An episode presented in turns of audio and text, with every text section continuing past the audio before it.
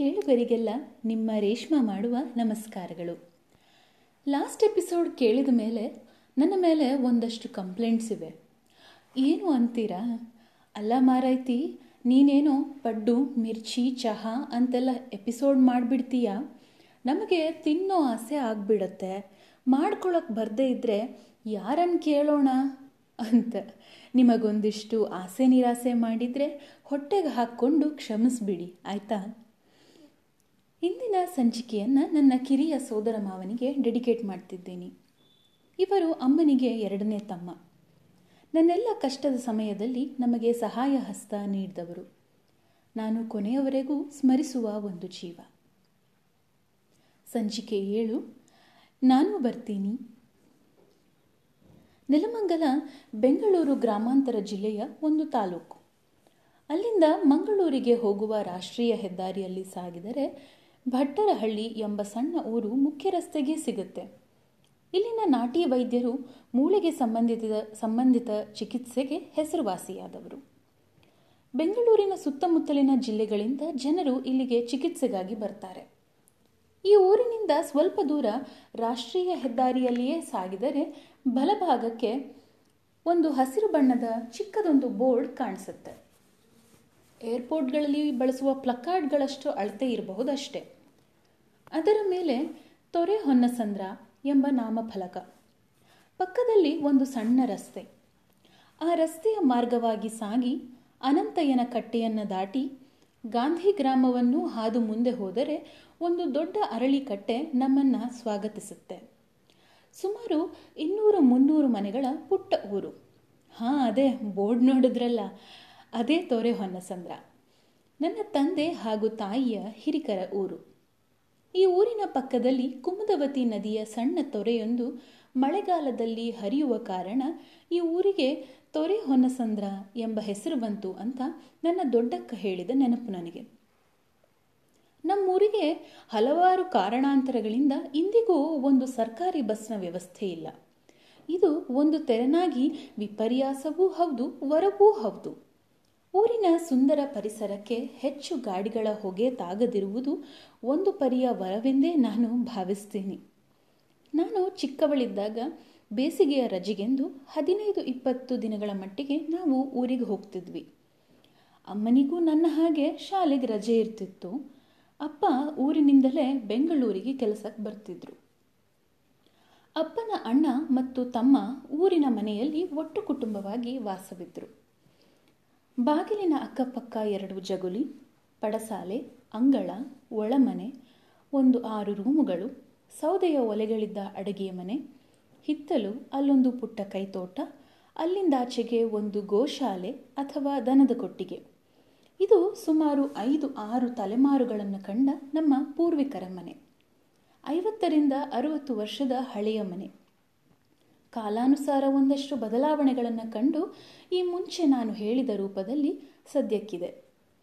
ನನ್ನ ಚಿಕ್ಕಪ್ಪನಿಗೆ ಇಬ್ಬರು ಮಕ್ಕಳು. ಇಬ್ಬರೂ ವಯಸ್ಸಿನಲ್ಲಿ ನನಗಿಂತ ದೊಡ್ಡವರು. ಹಾಗಾಗಿ ನನಗೆ ಅವರು ಅಕ್ಕ ಮತ್ತು ಅಣ್ಣ. ರಜೆಯಲ್ಲಿ ಊರಿಗೆ ಹೋದಾಗ ನನಗೆ ಒಡನಾಡಿಯಾಗಿ ಇರುತ್ತಿದ್ದುದು ನನ್ನ ಅಕ್ಕ. ನನಗಿಂತ ಐದರಿಂದ ಆರು ವರ್ಷ ದೊಡ್ಡವಳಿರಬೇಕು. ಅವಳಿಗೆ ಊರಿನ ಪರಿಸರ ಬಹಳಷ್ಟು ಚಿರಪರಿಚಿತ. ಅವಳಿಗೂ ಶಾಲೆಯ ರಜೆ ಇರುತ್ತಿದ್ದ ಕಾರಣ ಅವಳೊಡನೆ ತೋಟಕ್ಕೆ ಹೋಗೋದು ಅಲ್ಲಿ ನೀರಿನ ಕೊಳದಲ್ಲಿ ಆಡೋದು, ಮಾವಿನಕಾಯಿ ಜೋಳಗಳನ್ನು ತಿನ್ನೋದು ನನಗೆ ಬಹಳ ಚಂದದ ಅನುಭವಗಳಾಗಿದ್ವು. ನಾನು ಜೀವನದಲ್ಲಿಯೇ ಮೊದಲ ಬಾರಿಗೆ ಗೀಜುಗನ ಗೂಡೊಂದನ್ನು ನೋಡಿದ್ದು ನನ್ನ ಅಕ್ಕನ ಕೋಣೆಯಲ್ಲಿ. ಶಾಲೆಯಲ್ಲಿ ಯಾವುದೋ ಪಾಠಕ್ಕೆ ಸಂಬಂಧಿಸಿದೆ ಅಂತ ಹೇಳಿ ಪ್ರಾಜೆಕ್ಟ್ ವರ್ಕ್ ಎಂದು ನನ್ನ ಚಿಕ್ಕಪ್ಪನಿಗೆ ಹೇಳಿ ತೋಟದಿಂದ ಗೂಡೊಂದನ್ನು ತರಿಸ್ಕೊಂಡಿದ್ಲು. ಪುಟ್ಟ ಮೆದುಳಿನ ನನಗೆ ಅದೊಂದು ವಿಸ್ಮಯದಂತೆ ಕಾಣಿಸ್ತಿತ್ತು. ಅಕ್ಕ ಅದನ್ನು ತೋರಿಸ್ತಾ ಗೀಜುಗನ ಹಕ್ಕಿ ಮೊಟ್ಟೆ ಇಡುವ ಜಾಣ್ಮೆಯನ್ನು ವಿವರಿಸುವಾಗ ಆಕೆ ನನ್ನ ಕಣ್ಣಿಗೆ ವಿಜ್ಞಾನಿಯಂತೆ ಕಾಣಿಸ್ತಿದ್ಲು. ಹೀಗೆ ಒಂದು ಮಧ್ಯಾಹ್ನ ಮನೆಯ ಹಿತ್ತಲಿನ ತೋಟದಲ್ಲಿ ಅಕ್ಕ ಏನೋ ಮಾಡ್ತಿದ್ಲು. ನನ್ನನ್ನು ಕಂಡವಳೆ, ರೇಷು, ಬಾಯಿಲಿ ಈ ಹಣ್ಣು ತಿಂದಿದ್ಯಾ? ಅಂತ ಕೆಂಪು ಬಣ್ಣದ ಒಂದು ಪುಟಾಣಿ ಹಣ್ಣನ್ನು ಗಿಡದಲ್ಲಿ ತೋರಿಸಿದ್ಲು. ನಾನು ಇಲ್ಲಕ್ಕ, ಅಂದೆ. ಗಿಡದಿಂದ ಅದನ್ನು ಕಿತ್ತವಳೆ ನೀರಿನಲ್ಲಿ ತೊಳೆದು ತಗೋ ತಿನ್ನು, ಚೆನ್ನಾಗಿರುತ್ತೆ, ಅಂತ ಕೊಟ್ಲು. ಅದೊಂದು ಹುಳಿ ಮತ್ತು ಸಿಹಿ ಮಿಶ್ರಿತ ರಸಭರಿತ ಹಣ್ಣು. ಸಖತ್ತಾಗಿದೆ, ಏನಕ್ಕ ಇದು, ಅಂತ ಕೇಳಿದೆ. ರೇಷ್ಮೆ ಹಣ್ಣು, ನೋಡು, ಇಲ್ಲಿ ಒಂದೇ ಒಂದು ಗಿಡ ಇದೆ, ಅಂದಿದ್ಲು. ನಾನು ಜೀವನದಲ್ಲಿ ಮೊದಲ ಹಾಗೂ ಇಲ್ಲಿಯವರೆಗೂ ಕೊನೆಯ ಬಾರಿಗೆ ತಿಂದ ರೇಷ್ಮೆ ಹಣ್ಣು ಅದು. ಇಂಗ್ಲಿಷ್ನಲ್ಲಿ ಮಲ್ಬೆರಿ ಎಂದು ಕರೆಯಲ್ಪಡುವ ಈ ಹಣ್ಣು ರೇಷ್ಮೆ ಹುಳುವಿನ ಸಾಕಾಣಿಕೆಗಾಗಿ ಬೆಳೆಯುವ ಸೊಪ್ಪಿನ ಗಿಡಗಳಲ್ಲಿ ಬೆಳೆಯುತ್ತೆ. ಹಸಿರು ಬಣ್ಣದ ಕಾಯಿ ಹಣ್ಣಾದ ಮೇಲೆ ಕೆಂಪು ಮತ್ತು ಕಪ್ಪು ಬಣ್ಣಗಳಿಗೆ ಬದಲಾಗುತ್ತೆ ಅನ್ನೋದು ನನ್ನ ತಿಳುವಳಿಕೆ. ಇದನ್ನು ನನಗೆ ಪರಿಚಯಿಸಿದ ನನ್ನ ಅಕ್ಕ ಅಂದಿನ ನನ್ನ ನೆಚ್ಚಿನ ಫ್ರೆಂಡ್ ಹೀಗೆ ಒಂದು ವರ್ಷದ ಬೇಸಿಗೆಯಲ್ಲಿ ನನಗೆ ನಿರಾಸೆ ಒಂದು ಕಾದಿತ್ತು. ಅಕ್ಕ ಹೈಯರ್ ಪ್ರೈಮರಿಯಲ್ಲಿದ್ದಾಗ ಅವಳಿಗೆ ಬೇಸಿಗೆಯಲ್ಲೂ ಶಾಲೆ ಇತ್ತು. ಅಯ್ಯಯ್ಯೋ, ಅಕ್ಕ ಸ್ಕೂಲಿಗೆ ಹೋದರೆ ಅವಳು ಬರೋವರೆಗೂ ಏನಪ್ಪ ಮಾಡೋದು? ಮನ ಜೊತೆ ಚೌಕಾಬಾರ ಆಡಬಹುದು. ಒನ್ ಅವರ್ ಆದಮೇಲೆ ಅದೂ ಬೋರ್ ಆಗುತ್ತೆ ಏನು ಮಾಡೋದು? ಅಂತ ಯೋಚನೆ ಮಾಡ್ತಾ ಬೇಸರದಲ್ಲಿ ಓಡಾಡೋವಾಗ ಚಿಕ್ಕಮ್ಮ ಮಾಡಿಕೊಟ್ಟ ಅಕ್ಕಿ ರೊಟ್ಟಿ ಬೆಣ್ಣೆನೂ ರುಚಿಸಲಿಲ್ಲ ಅವತ್ತು. ಹಾಗೂ ಹೀಗೂ ಒಂದು ದಿನ ಸರಿದು ಹೋಯಿತು. ಮರುದಿನ ಬೆಳಗ್ಗೆ ನನ್ನ ರಾಗ ಶುರು. ಅಕ್ಕ, ನಾನು ಸ್ಕೂಲಿಗೆ ಬರ್ತೀನಿ. ಪ್ಲೀಸ್ ನಾನು ಕರ್ಕೊಂಡು ಹೋಗು. ನಾನು ಬರ್ತೀನಿ ನಾನು ಬರ್ತೀನಿ. ಪ್ಲೀಸ್, ಆಯಿತಾ? ನಾನು ಏನು ಮಾಡಲ್ಲ ಸುಮ್ಮನೆ ಕೂತ್ಕೋತೀನಿ. ನಾನು ಬರ್ತೀನಿ. ಪ್ಲೀಸ್. ಆಕೆ ಮನೆ ಕೆಲಸ ಮಾಡುವಾಗ ಸ್ನಾನಕ್ಕೆ ಹೋದಾಗ, ತಿಂಡಿ ತಿನ್ನುವಾಗ, ರೆಡಿ ಆಗುವಾಗ ಎಲ್ಲಿಯೂ ಬಿಡದೆ ಅವಳನ್ನು ಕಾಡಿದ್ದೆ. ನನ್ನ ಗೋಳು ನೋಡಲಾಗದ ಚಿಕ್ಕಮ್ಮ ಹೋಗಲಿ, ಕರ್ಕೊಂಡು ಹೋಗೆ. ಮೈದಾನದಲ್ಲಿ ಆಡ್ಕೊಂಡಿರ್ತಾಳೆ. ಅಂದಿದ್ರು. ಸರಿ, ಅಂತೂ ಇಂತೂ ಅಕ್ಕನ ಒಪ್ಪಿಸಿ ಅವಳೊಟ್ಟಿಗೆ ನಾನು ಶಾಲೆಗೆ ಹೊರಟಿದ್ದಾಯ್ತು. ಮನೆಯಿಂದ ಶಾಲೆಗೆ ಐದು ನಿಮಿಷಗಳ ಕಾಲ್ನಡಿಗೆ. ಅದು ಸರ್ಕಾರಿ ಹಿರಿಯ ಪ್ರಾಥಮಿಕ ಶಾಲೆ ತೊರೆ ಹೊನ್ನಸಂದ್ರ ಕಸಬಾ ಹೋಬಳಿ, ನೆಲಮಂಗಲ ತಾಲೂಕು, ಬೆಂಗಳೂರು ಗ್ರಾಮಾಂತರ ಜಿಲ್ಲೆ. ಶಾಲೆಯ ಒಂದು ಬದಿ ರಾಗಿ ಬೆಳೆಯುವ ಸೊಂಪಾದ ಹೊಲ, ಮತ್ತೊಂದು ಬದಿ ದೊಡ್ಡ ಮರಗಳ ಗುಂಪು. ಮಧ್ಯದಲ್ಲಿ ಮೈದಾನ ಮೈದಾನದ ಮೂರೂ ದಿಕ್ಕಿನಲ್ಲೂ ಶಾಲೆಯ ಕಟ್ಟಡ ಇತ್ತು. ಮೈದಾನದ ಒಂದು ಭಾಗದಲ್ಲಿ ಧ್ವಜಸ್ತಂಭ, ಅಂದರೆ ಫ್ಲ್ಯಾಗ್ ಪೋಸ್ಟ್ ಇತ್ತು. ಶಾಲಿನ ಗೇಟ್ ಒಳಗೆ ಹೋಗ್ತಲೇ ನನ್ನ ಅಕ್ಕ ಎಲ್ಲೂ ಹೋಗಬಾರ್ದು, ನೆರಳಿನಲ್ಲಿ ಆಡ್ಕೋತಾ ಇರು ಮಿಸ್ ನೋಡಿದ್ರೆ ಬೈತಾರೆ ಕ್ಲಾಸಿಗೆ ಡಿಸ್ಟರ್ಬ್ ಆಗುತ್ತೆ, ಆಯಿತಾ? ಅಂತ ಬುದ್ಧಿ ಹೇಳಿ ತರಗತಿಯೊಳಗೆ ಹೋದ್ಲು. ನಾನು ಶಾಲೆಯ ಗೋಡೆಯ ಮೇಲಿದ್ದ ಎಲ್ಲ ಚಿತ್ರ ರೈಮ್ಸ್ಗಳನ್ನು ಓದಿ ಮುಗಿಸ್ದೆ. ಒಂದು ತಾಸು ಅಂದರೆ ಒನ್ ಅವರ್ ಕಳೆದಿರ್ಬೋದಷ್ಟೆ ಒಬ್ಬಳೇ ಏನು ಆಡೋದು? ನನ್ನ ತಲೆ ಅಂತ ಗೊಣಕ್ಕೊಂಡು ಅಕ್ಕನ ತರಗತಿ ಯಾವುದು ಅಂತ ಹುಡುಕೋಕೆ ಶುರು ಮಾಡಿದೆ. ಹೇಗಾದರೂ ಮಾಡಿ ಒಳಗೆ ಹೋಗಬೇಕು ಅನಿಸಿತ್ತು.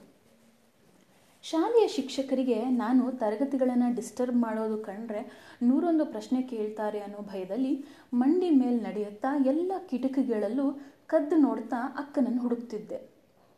ಕೊನೆಗೆ ಒಂದು ಕ್ಲಾಸ್ನಲ್ಲಿ ಅಕ್ಕ ಕಾಣಿಸಿದ್ಲು. ನನ್ನ ಮಂಗಾಟವನ್ನು ಕಿಟಕಿಯಲ್ಲಿ ನೋಡಿದವಳೆ, ಹೋಗು ಹೋಗು ಅಂತ ಕಣ್ಣಲ್ಲೇ ಸನ್ನೆ ಮಾಡಿದ್ಲು. ನಾನು ಒಂದಷ್ಟು ನಿರಾಸೆ ಮಾಡಿಕೊಂಡು ಮೈದಾನ ಜಿಗಿದೆ. ಹೇಗಾದರೂ ಮಾಡಿ ಕ್ಲಾಸ್ ಒಳಗೆ ಹೋಗಬೇಕಲ್ಲ ಅಂತ ಯೋಚಿಸ್ತಾ ಧ್ವಜಸ್ತಂಭದ ಬಳಿಗೆ ಹೋಗಿ ಅದನ್ನು ಸುತ್ತಲು ಪ್ರಾರಂಭಿಸಿದೆ. ಅದೇ, ಇದೊಂದು ಆಟ ಚೆನ್ನಾಗಿದೆ ಅಂತ ಇನ್ನೂ ಜೋರಾಗಿ ಸುತ್ತಲು ಪ್ರಾರಂಭಿಸಿದೆ. ಈ ಕಂಬ ನನ್ನ ಅಕ್ಕನ ತರಗತಿಯ ಎದುರಿಗಿದೆ. ಆ ತರಗತಿಯ ಶಿಕ್ಷಕಿಯನ್ನೂ ಒಳಗೊಂಡು ಎಲ್ಲರೂ ನನ್ನನ್ನೇ ನೋಡ್ತಿದ್ದಾರೆ ಎಂಬುದರ ಪರಿವೇ ಇಲ್ಲದೆ ವಿಮಾನದಲ್ಲಿ ಹಾರ್ತಿದ್ದವಳಂತೆ ಸುತ್ತುತ್ತಿದ್ದೆ. ಆ ಟೀಚರ್, ಯಾರದು ಹುಡುಗಿ? ಅಂತ ಕೇಳಿದಾಗ, ಅಕ್ಕ, ನನ್ನ ದೊಡ್ಡಪ್ಪನ ಮಗಳು ಮಿಸ್ ಅಂತ ಹೇಳಿ ನನ್ನ ಹೆಸರು ಕೂಗಿದ್ಲು. ಅಕ್ಕನ ಧ್ವನಿ ಕೇಳುತ್ತಲೇ ಒಂದಷ್ಟು ಕಂಬ ಸುತ್ತಿ ಇದ್ದ ನಾನು ಗಾಬರಿಗೊಂಡು ನಿಲ್ಲಲು ಸ್ವಾಧೀನ ಸಿಗದೆ ತಟ್ಟಾಡುತ್ತಾ ನಿಂತೆ. ಅಷ್ಟರಲ್ಲಿ ಆ ಟೀಚರ್, ಬಿಸಿಲಲ್ಲಿ ಆಡೋದೇನೋ ಬೇಡ, ಬಾ ಒಳಗೆ ಕೂತ್ಕೋ ಅಂತ ಕರೆದ್ರು. ಅಯ್ಯೋ, ಅಕ್ಕ ಬೈತಾಳೆ ಈಗ ಅಂತ ನಾನು ಮೆಲ್ಲಗೆ ಹೋಗಿ ಅಕ್ಕನ ಪಕ್ಕದಲ್ಲಿ ಕೂತ್ಕೊಂಡೆ. ಆಗಿನ ಮಕ್ಕಳು ನೆಲದಲ್ಲಿ ಒಂದು ಜಮಖಾನದ ಮೇಲೆ ಕೂತು ಪಾಠ ಕೇಳ್ತಿದ್ರು. ತರಗತಿಯ ಸಭೆಯಲ್ಲಿ ನನ್ನ ಬಹುಪರಾಕಾದ ನಂತರ ತರಗತಿ ಪುನಃ ಚಾಲು ಆಯಿತು. ಆಗಿನ್ನೂ ಎರಡು ಮೂರನೇ ಕ್ಲಾಸ್ನಲ್ಲಿದ್ದವಳು ನಾನು. ಏಳನೇ ತರಗತಿಯ ಪಾಠ ನನಗೇನು ತಿಳಿದಿತ್ತು? ಸರಿ, ನನ್ನ ಇನ್ನೊಂದು ಹೊಸ ಮಂಗಾಟ ಶುರು. ಪದೇ ಪದೇ ಅಕ್ಕನನ್ನು, ಅವಳನ್ನ ಗೆಳತಿಯರನ್ನು ಕರೆದು, ಅದೇನು, ಇದೇನು ನಿನ್ನ ಹೆಸರೇನು? ಅಂತ ಕೇಳಲು ಹಚ್ಚಿದೆ. ಇದನ್ನು ಗಮನಿಸಿದ ಟೀಚರ್, ಬಿಂದು, ಆ ಹುಡುಗಿಗೊಂದು ಪೆನ್ನು ಪೇಪರು ಕೊಡಮ್ಮ, ಏನಾದರೂ ಬರ್ಕೊಂಡು ಸುಮ್ಮನಿರ್ತಾಳೆ ಅಂತ ಅಂದರು. ಅಕ್ಕ ನನಗೆ ಒಂದು ಹಾಳೆ ಮತ್ತು ಒಂದು ಪೆನ್ ಕೊಟ್ಲು. ನಾನು ಏನೇನೋ ಬರೀತಾ ಸುಮ್ಮನೆ ಕೂತ್ಕೊಂಡೆ. ಒಂದಷ್ಟು ಹೊತ್ತಾದ ಮೇಲೆ ಆ ಟೀಚರ್ ನನ್ನ ಬಳಿಗೆ ಬಂದು ನಾನು ಬರೆತಿದ್ದ ಹಾಳೆಯನ್ನು ನೋಡಿ ಅದನ್ನು ತೆಗೆದುಕೊಂಡು ಮತ್ತೆ ಬೋರ್ಡಿನ ಬಳಿಗೆ ಹೋದರು. ನನಗೆ ಎಲ್ಲಿಲ್ಲದ ಬೇಸರ ಆಯಿತು. ಈ ದೊಡ್ಡವ್ರದ್ದು ಒಂದು ತಗಾದೇನಪ್ಪ. ಮೊದಲು ಅಕ್ಕ ಶಾಲೆಗೆ ಬರಬೇಡ ಅಂದ್ಲು. ಆಮೇಲೆ ಮಿಸ್ಸಲ್ಲಿ ಆಡಬೇಡ ಅಂದರು. ಆಮೇಲೆ ಮಾತಾಡಬೇಡ ಅಂದರು. ಈಗ ಪೇಪರು ಕಿತ್ಕೊಂಡು ಹೋದರು ಅಂತ ಮನಸ್ಸಿನಲ್ಲೇ ಗುಣಕ್ಕೊಂಡು ಕೂತೆ. ಆದರೆ ಅಲ್ಲಿ ನಡೆದಿದ್ದು ಬೇರೆ. ಟೀಚರ್ ನನ್ನ ಹಾಳೆಯನ್ನು ಶಾಲೆಯ ಮಕ್ಕಳಿಗೆಲ್ಲ ತೋರಿಸ್ತಾ, ನೋಡಿ, ಈ ಹುಡುಗಿಯ ಹ್ಯಾಂಡ್ ರೈಟಿಂಗ್ ಎಷ್ಟು ದುಂಡಾಗಿದೆ. ಎಲ್ಲರೂ ಹೀಗೆ ಬರೆಯೋದನ್ನು ಪ್ರಾಕ್ಟೀಸ್ ಮಾಡ್ಕೊಳ್ಳಿ, ಆಯಿತಾ? ಏನು ಗೊತ್ತಾಯ್ತಾ? ಕ್ಲಾಪ್ ಮಾಡಿ ಅವಳಿಗೆ ಈಗ, ಅಂದರು. ತರಗತಿಯ ಎಲ್ಲ ಮಕ್ಕಳು ನನ್ನಡೆಗೆ ಮೆಚ್ಚುಗೆಯ ನೋಟ ಬೀರಿ ಚಪ್ಪಾಳೆ ಹೊಡೆದಿದ್ದರು ಈ ಪ್ರಸಂಗ ನನ್ನ ನೆನಪಿನಲ್ಲಿ ಅಚ್ಚಳಿಯದೆ ಉಳಿದಿದೆ. ಅದೆಷ್ಟೋ ಆಲೋಚನೆಗಳ ಅಲೆಯನ್ನೂ ಹೊತ್ತು ತರುತ್ತೆ. ಶಾಲೆಯ ದಿನಗಳಲ್ಲಿ ನನಗೆ ಓದೋದು ಮತ್ತು ಅಮ್ಮನಿಗೆ ಸಣ್ಣ ಪುಟ್ಟ ಸಹಾಯ ಮಾಡೋದಷ್ಟೇ ಕೆಲಸ ಆಗಿತ್ತು. ಆದರೆ ಹಳ್ಳಿಗಾಡಿನ ಅದೆಷ್ಟೋ ಮಕ್ಕಳಿಗೆ ಓದಿನ ಜೊತೆಗೆ ಮನೆಯ ಕೆಲಸ, ಹೈನುಗಾರಿಕೆಯ ಕೆಲಸ, ವ್ಯವಸಾಯದ ಕೆಲಸ ಇನ್ನೂ ಅದೆಷ್ಟೋ ದೈನಂದಿನ ಜವಾಬ್ದಾರಿಗಳಿರುತ್ತೆ. ಅದೆಲ್ಲದರ ನಡುವೆಯೂ ಅವರು ಓದಿ ಉನ್ನತ ಸ್ಥಾನಗಳಿಗೆ ಇರೋದನ್ನು ನೋಡಿದಾಗ ತುಂಬ ಖುಷಿಯಾಗತ್ತೆ. ಇಂಟರ್ನೆಟ್, ಟ್ರಾನ್ಸ್ಪೋರ್ಟೇಷನ್, ಎಲೆಕ್ಟ್ರಿಸಿಟಿ ಮತ್ತು ಇನ್ನೂ ಅದೆಷ್ಟೋ ಮೂಲಭೂತ ಸೌಕರ್ಯಗಳಿಂದ ವಂಚಿತರಾದರೂ ಓದಿನಲ್ಲಿ ಅವರ ಶ್ರದ್ಧೆಗೆ ವಂಚನೆ ಆಗೋದಿಲ್ಲ. ಈಗಿನ ಎಷ್ಟೋ ಮಕ್ಕಳ ವಿದ್ಯಾಭ್ಯಾಸದ ರೀತಿಯನ್ನು ನೋಡಿದಾಗ ನನಗಿದೆಲ್ಲದರ ನೆನಪಾಗತ್ತೆ. Four G internet, twenty four bar seven electricity ಮತ್ತು ಎಲ್ಲ ಅನುಕೂಲಗಳಿದ್ದರೂ ಓದಿನ ಬಗೆಗೆ ಅವರಿಗಿರುವ ಅಸಡ್ಡೆ, ನಯವಿಲ್ಲದ ನಡವಳಿಕೆಗಳನ್ನು ನೋಡಿದಾಗ ಅತೀವವಾಗಿ ನೋವಾಗತ್ತೆ. ಹಾಗಂತ ಅವರಿಗೆ ಮಾರ್ಗದರ್ಶಕರಿಲ್ಲ ಅಂತಲ್ಲ. ದೊಡ್ಡವರು ಹೇಳೋ ಮಾತನ್ನು ಕೇಳೋ ಅಥವಾ ಸ್ವೀಕರಿಸೋ ವ್ಯವಧಾನ ಅವರಲ್ಲಿರೋದಿಲ್ಲ. ಪ್ರತಿ ಸಾಧನೆಯ ಹಿಂದೆ ಪರಿಶ್ರಮ ಮತ್ತು ಶ್ರದ್ಧೆಗಳೊಂದಿಗೆ ವಿನಯವೂ ಇರುತ್ತೆ ಅಂತ ಇಂದಿನ ಮಕ್ಕಳಿಗೆ ಹೇಳೋಕಿದೆ. ಅಂದು ಮನೆಯ ಪ್ರತಿ ಕೆಲಸದಲ್ಲಿಯೂ ನನ್ನ ಚಿಕ್ಕಮ್ಮನಿಗೆ ನೆರವಾಗ್ತಿದ್ದ ನನ್ನ ಅಕ್ಕ ಇಂದು ಎಂ ಎ ಮತ್ತು B Ed ಪದವೀಧರೆ.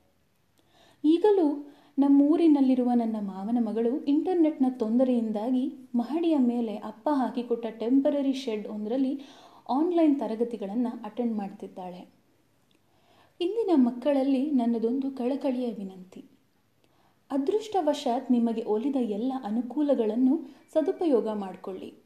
Mobile games, social media, ಇದೆಲ್ಲದಕ್ಕೂ ಇತಿಮಿತಿಯ ಗಡಿಯನ್ನು ಹಾಕಿ.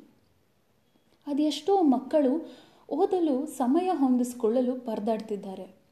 ಫೋನ್ ಮತ್ತು ಕಂಪ್ಯೂಟರ್ಗಳ ಅನುಕೂಲವಿಲ್ಲದೆ ಒದ್ದಾಡ್ತಿದ್ದಾರೆ.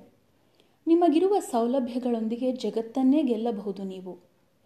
ಹಿರಿಯರು ತಿಳಿಸುವ ಸಂಸ್ಕಾರ ಪಥಗಳನ್ನು ಒಂದಷ್ಟು ಅನುಸರಿಸಿ. ವಿದ್ಯೆಯೊಂದಿಗೆ ನಿಮ್ಮೊಳಗೆ ಈಗೋ ಬೆಳೆಯಲು ಬಿಡಬೇಡಿ. ವಿದ್ಯೆ ಕಲಿಸುವ ಮೊದಲ ಪಾಠ ವಿನಯ ಅನ್ನೋದು ನೆನಪಿರಲಿ.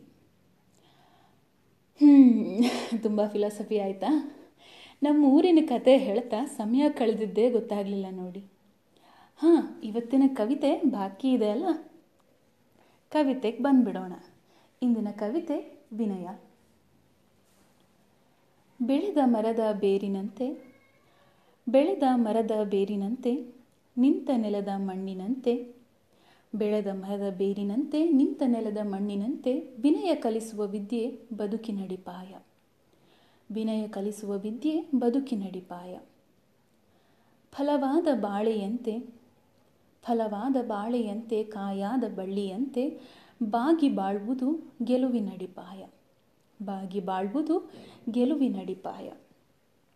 ಈ ಕವಿತೆಯ ಸಾರಾಂಶವನ್ನು ಒಂದೇ ಸಾಲಿನಲ್ಲಿ ಹೇಳಬೇಕಂದ್ರೆ, ಮನುಷ್ಯ ಓದಿ ಎಷ್ಟೇ ದೊಡ್ಡವನಾದರೂ ಬಾಗಿ ವಿನಯದೊಂದಿಗೆ ನಡೆಯೋದನ್ನು ಅವನು ತಿಳಿದ್ರೆ ಅವನು ನಿಜವಾಗಿಯೂ ಜೀವನದಲ್ಲಿ ಗೆದ್ದಿದ್ದಾನೆ ಅಂತ ಅರ್ಥ.